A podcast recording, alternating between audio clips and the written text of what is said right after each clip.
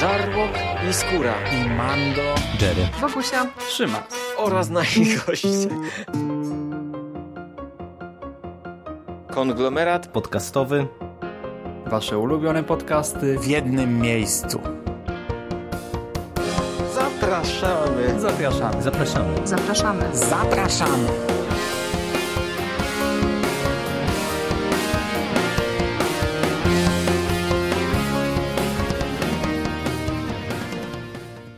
Witamy w konglomeracie podcastowym, czyli na platformie, która zbiera wszystkie Wasze ulubione podcasty w jednym miejscu.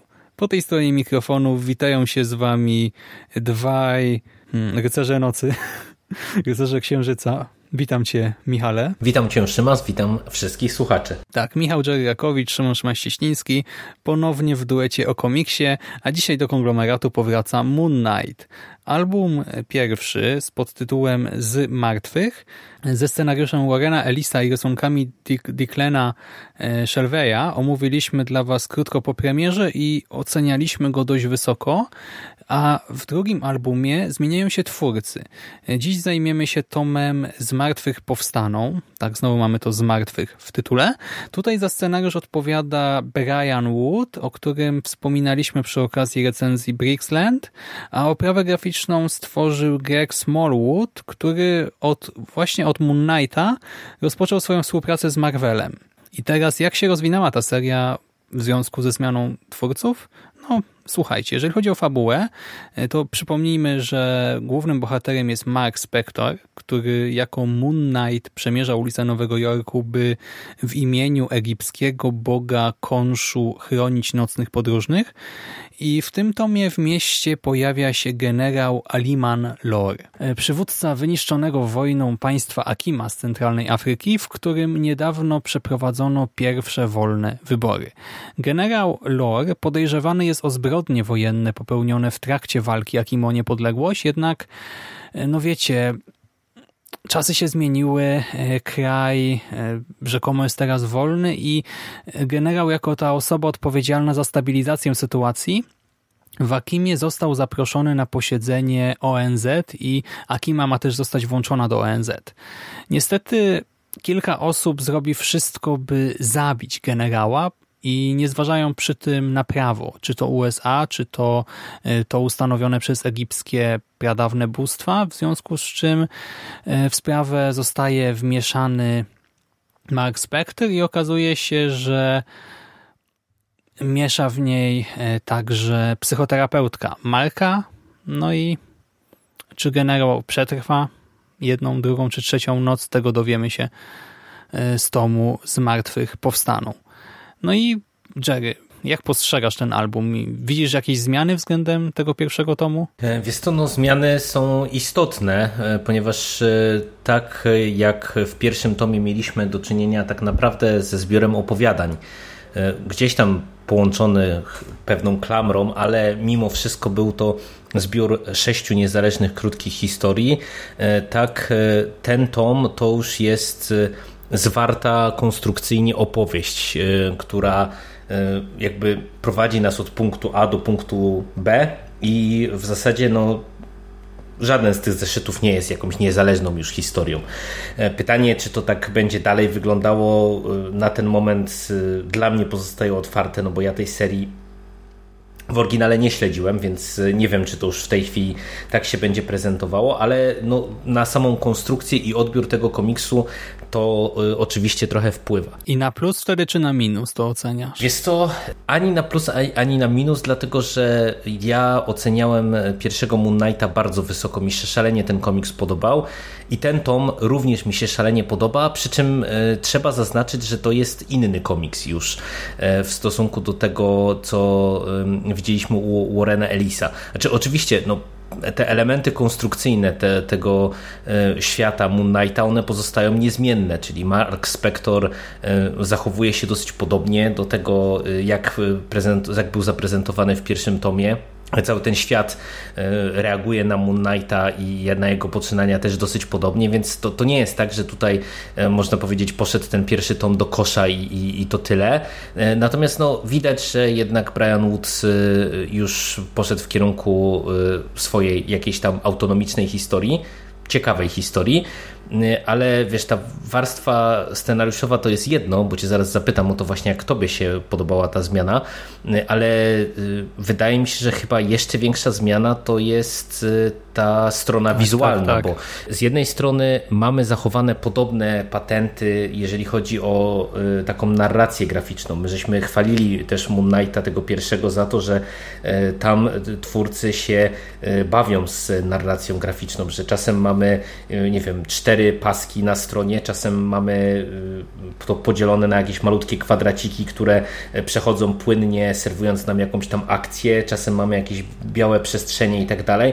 Tutaj to wszystko jest z jednej strony zachowane, ale z drugiej strony e, sama kreska jest zupełnie inna. E, w pierwszym Moon mieliśmy do czynienia raczej z kreską taką plus minus standardową dla e, tego e, takiego mainstreamowego komiksu e, spod znaku superhero.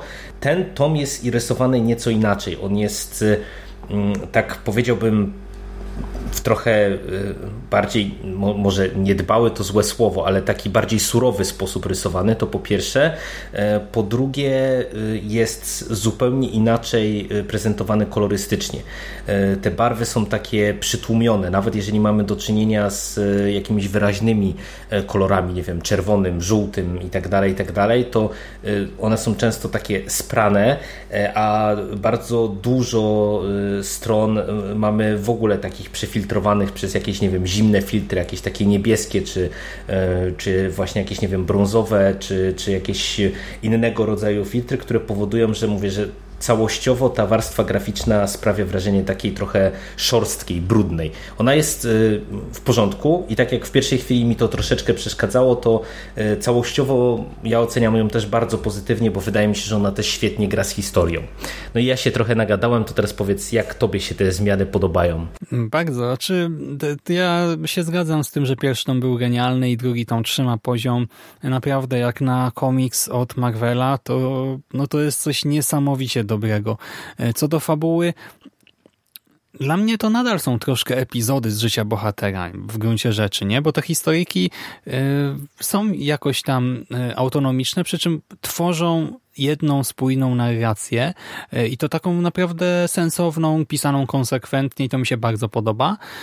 Ta narracja pozwala uchwycić to, co pierwszy tom jakoś tam nam rzucał w twarz, ale dla mnie to nie było widoczne. Może rozwinę. My w pierwszym tomie widzieliśmy te różne osobowości Moon Knighta, tak? Ale to niekoniecznie, znaczy one były oderwane od siebie. Nie widzieliśmy jedną, drugą, trzecią E, na, w różnych tam sekwencjach akcji. I ja nie do końca to wtedy tak analizowałem na zasadzie, która jest która, tak czym się od siebie różnią, e, a tutaj e, mamy w obrębie historii zmianę osobowości bohatera, to znaczy Knight staje się Spencerem, by po chwili ze Spencera zamienić się w Granta, następnie by stać się Lockleyem. I to wypada naprawdę super. To jest strasznie fascynujące, bo nagle się okazuje, że te zmiany osobowości to, to, to jest coś, z czym można zrobić naprawdę no, wielką rzecz w, w, sensie w obrębie pisania scenariusza, że możesz się tym naprawdę niesamowicie bawić. Ja byłem zafascynowany tym, chociaż e, znaczy, to nie jest nic wielkiego niby w tym komiksie, ale w ogóle ten potencjał, który tutaj nam pokazuje ten drugi album, jestem pod ogromnym wrażeniem. A co do oprawy, no też się zgadzam. Tak, Smallwood tutaj stawia raczej na minimalizm, taką grubą kreskę, często uproszczone tła. E, momentami e, to, jak jest rysowany Moon Knight, przypomina mi oprawę graficzną Hawkeye'a, tylko w innej kolorystyce, e, ale też tutaj pojawiają się czasami takie dopieszczone kadry, to znaczy na przykład mamy taką stronę, całą taką planszę e, z kadrami, które prezentują aktualnie trwające konflikty wojenne na świecie. Mhm. Nie? Na pewno tak, pamiętasz. Tak, tak. No to przecież to nad tym musiał rysownik siedzieć naprawdę długo i to wygląda niesamowicie. No to można by wydrukować każdy jeden ten kadr i sobie oprawić w ramkę i na ścianę, chociaż no średnio pozytywny byłby to obraz, ale jednak e, no, od strony graficznej no to świetna robota ale e, abstrahując od samego rysunku, operowanie kadrami w obrębie plansz, no to to, to wow, wow, wow, szapowa, czapki z głów e, i padam na kolana, bo nie wiem, druga opowieść tutaj, a więc zeszyt ósmy, została zaprezentowana w dużej mierze z perspektywy kamer, czy to w telefonie komórkowym, czy kamery telewizyjnej, monitoringu miejskiego, kamery ochrony, kamery w osprzęcie Moon Knighta, i no to jest świetny pomysł, kurczę, to, to sprawia, że się zupełnie inaczej czyta taką opowieść. No to jest komiks i tutaj trzeba tak czasem eksperymentować i wyszło to naprawdę bardzo dobrze. Poza tym Przykładowo zeszyt dziewiąty posiada plansze składające się z takich prawie e, pozbawionych dialogów, równomiernie rozmieszczonych i oddzielonych od siebie takimi grubymi, białymi pasami kadrów. E, kadrów tak 3 na 3 albo 2 na 3 i tak praktycznie cały zeszyt jest napisany. Zresztą Podobnie wyglądają dwa kolejne. Czasem pojawiają się też szersze prostokąty w ramach jednego rzędu, e, ale e, no, mamy taką strukturę właśnie nietypową, zwłaszcza dla superhero, mam wrażenie. A tutaj to sprawdza się bardzo, bardzo dobrze i naprawdę przez ten komik się płynie. Jest śliczny, jest ciekawie skonstruowany, ma sensowną fabułę. No jestem bardzo na tak. I do tego, ja tutaj zarysowałem wam tylko tak e, akcje, ale w obrębie tego tomu dzieją się też różne inne rzeczy, bo e, cały ten wątek psychoterapeutki Mark jest bardzo ciekawy tego, czy generał jest zły, czy nie jest zły, czy może kiedyś był zły, a teraz jest dobry, czy zasługuje taka osoba na śmierć, czy nie, kto powinien podjąć o tym decyzję, E, też e, tutaj e, Mark ma pewien problem z Bogiem Konszu. No naprawdę fabuła tutaj mm, jest strasznie ciekawa i bardzo dużo wątków udało się upchać do tych kilku zeszytów. Wiesz to, to ja jeszcze się cofnę na sekundkę do tej oprawy graficznej. Dla mnie to, jak sprytnie ten e, komiks jest e, skonstruowany, to widać na przykład na jednej takiej teoretycznie mało efektownej stronie, być może e, z głowy będziesz kojarzył, gdzie mamy na stronie cztery paski i mamy zaprezentowaną psychoterapeutkę z Markiem Spektorem, którzy rozmawiają i cała strona jest podzielona na cztery paski. I na każdym z pasków Mark jest zaprezentowany w innym fragmencie czy w ramach innej tej psychiki Moon Knighta. Nie wiem, czy kojarzysz, mhm. że na mhm. górze jest jako Mark Spector, później mamy go w tej takiej białej masce, w której chodzi, później mamy fragment w tej zbroi takiej, e, która trochę wygląda jak taka samurajska i, i stopy mamy z, tej, z tego jego czwartego wcielenia. Wiesz, to jest teoretycznie mhm. nic wielkiego, nie? Ale sam pomysł jest po prostu świetny i takich rzeczy tu jest naprawdę bardzo, bardzo dużo i to e, robi świetną robotę. A co do tej fabuły, to e, ja się zgadzam, że ona właśnie jest interesująca i tutaj jest dużo ciekawych wątków przedstawionych, a e, też widać, że mm, Brian Woods lubi trochę się pobawić polityką, no bo rozmawialiśmy przy okazji Bricksland, gdzie on tam miesza y, właśnie takie wątki społeczno-polityczno, obyczajowe z kryminałem czy z jakimś thrillerem. Y, on w niektórych wcześniejszych swoich komiksach też sięgał po tego rodzaju wątki. No i tutaj y, też te, ta tematyka no, nie jest taka, wiesz, zupełnie powiedziałbym raz standardowa, dwa y, lekka, jak na y, gatunek, w którym teoretycznie Moon Knight się powinien poruszać, no bo y, jednak wiesz, nawet mimo tego, że w superhero często mamy zagrożenia na skalę wręcz światową, no bo przecież to jest nagminne, że tam nie wiem, jacyś Avengersi walczą z jakimiś wręcz bogami, czy, czy jakimiś potworami, robotami, czy czymkolwiek innym na skalę no, wręcz nawet nieraz galaktyczną, ale tutaj schodzimy Y, na taki w sumie dosyć prozaiczny poziom, można powiedzieć, e, ale te wątki są szalenie interesująco prowadzone i one e, zadają mnóstwo ciekawych pytań, e, tak po prawdzie. I mimo, że to może nie są jakieś szalenie odkrywcze rzeczy, ale jakby to, że się poruszamy w takiej, a nie innej konwencji, e, no to powoduje, że e, całościowo Moon Knight jest naprawdę odświeżającą lekturą. I, i ja naprawdę jestem bardzo, bardzo zadowolony z tego komiksu. On z miejsca wskoczył tutaj na listę tych moich ulubionych rzeczy z Marvel Now, które czytałem i ja na pewno z wypiekaniem na twarzy będę czekał na kolejną odsłonę. Mhm, no dla mnie to jest absolutna topka i skoro wspomniałeś o polityce, to ja może jeszcze się odwołam trochę do Aquamena e, Dana Ebneta. wszyscy chwalili ten komiks za to, że tam też e, Arthur jest pokazany jako dyplomata, polityk, władca, a nie tylko superbohater, ale jednak tam ostatecznie no to, to całość jest taka głupkowata, naciągana, jest masa bzdur właśnie w stylu Aquaman walczący z całą armią Stanów Zjednoczonych tak nagle, bo, bo jest oskarżony o coś tam zupełnie bez powodu, znaczy nie no bez powodu, no ale wszystko wskazuje na to, że to prowokacja, ale nie, Ameryka jest głupia, Obama jest głupi i bum, atakujemy, tak, e, króla Atlantydy i Atlantydę. A tutaj właśnie ta polityka jest tak sensownie prowadzona, tak? Właśnie scenarzysta nam pokazuje, że nie zawsze to, co nam się wydaje na pierwszy rzut oka jest prawdą, że zawsze są różne punkty widzenia, że do prawdy czasem trzeba się dokopać, że na różne rzeczy można patrzeć z różnej perspektywy, że czasem ktoś może kłamstwo tak długo powtarzać, że aż w nie uwierzy, jest przekonany, że to prawda. No i to jest fascynujące. To jest taka polityka e, w superhero, którą po prostu mogę mieć zawsze i wszędzie. Jest naprawdę no 10 na 10, tak? No, no tak, trzeba, trzeba chwalić ten komiks. No, przez, rozmawialiśmy o tym e, przy okazji pierwszego tomu, że przez e, wiele miesięcy już się powtarzało, że e, ta seria powinna trafić na polski rynek komiksowy. No i myślę, że tutaj naprawdę Egmontowi się należą duże brawa, że sięgnęli po Moon Knighta w końcu.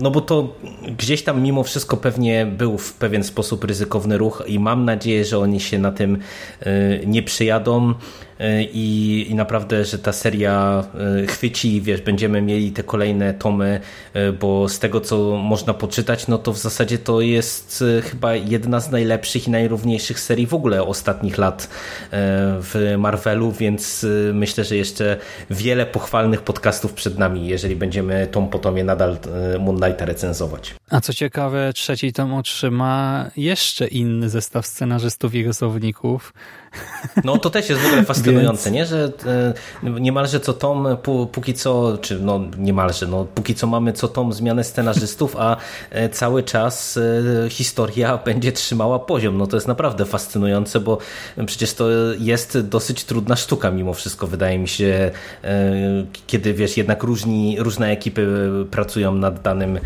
tomem.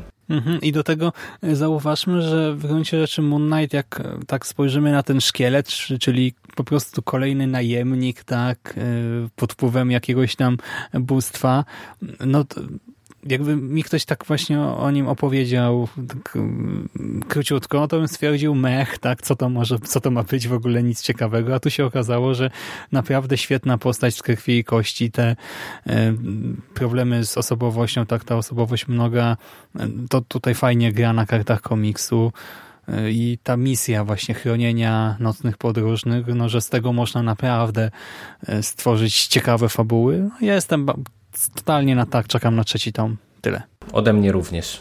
Podpisuję się pod wszystkim, co powiedziałeś. No dobrze, Jerry, to już się ściemniło, to możemy wracać. Tak, bezpiecznie, do spokojnie do domu. Mark Spector czuwa. Tak, dokładnie. To e, dzięki serdecznie za rozmowę. Dzięki. A wam, kochani, życzymy przyjemnej lektury, również bezpiecznej podróży nocą do domu.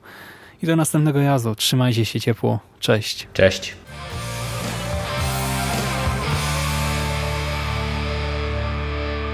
finished? That's it, man. Game over, man. It's game over. What the fuck are we gonna do now? What are we gonna do? It's over. Nothing is over! Nothing! You just don't turn it off!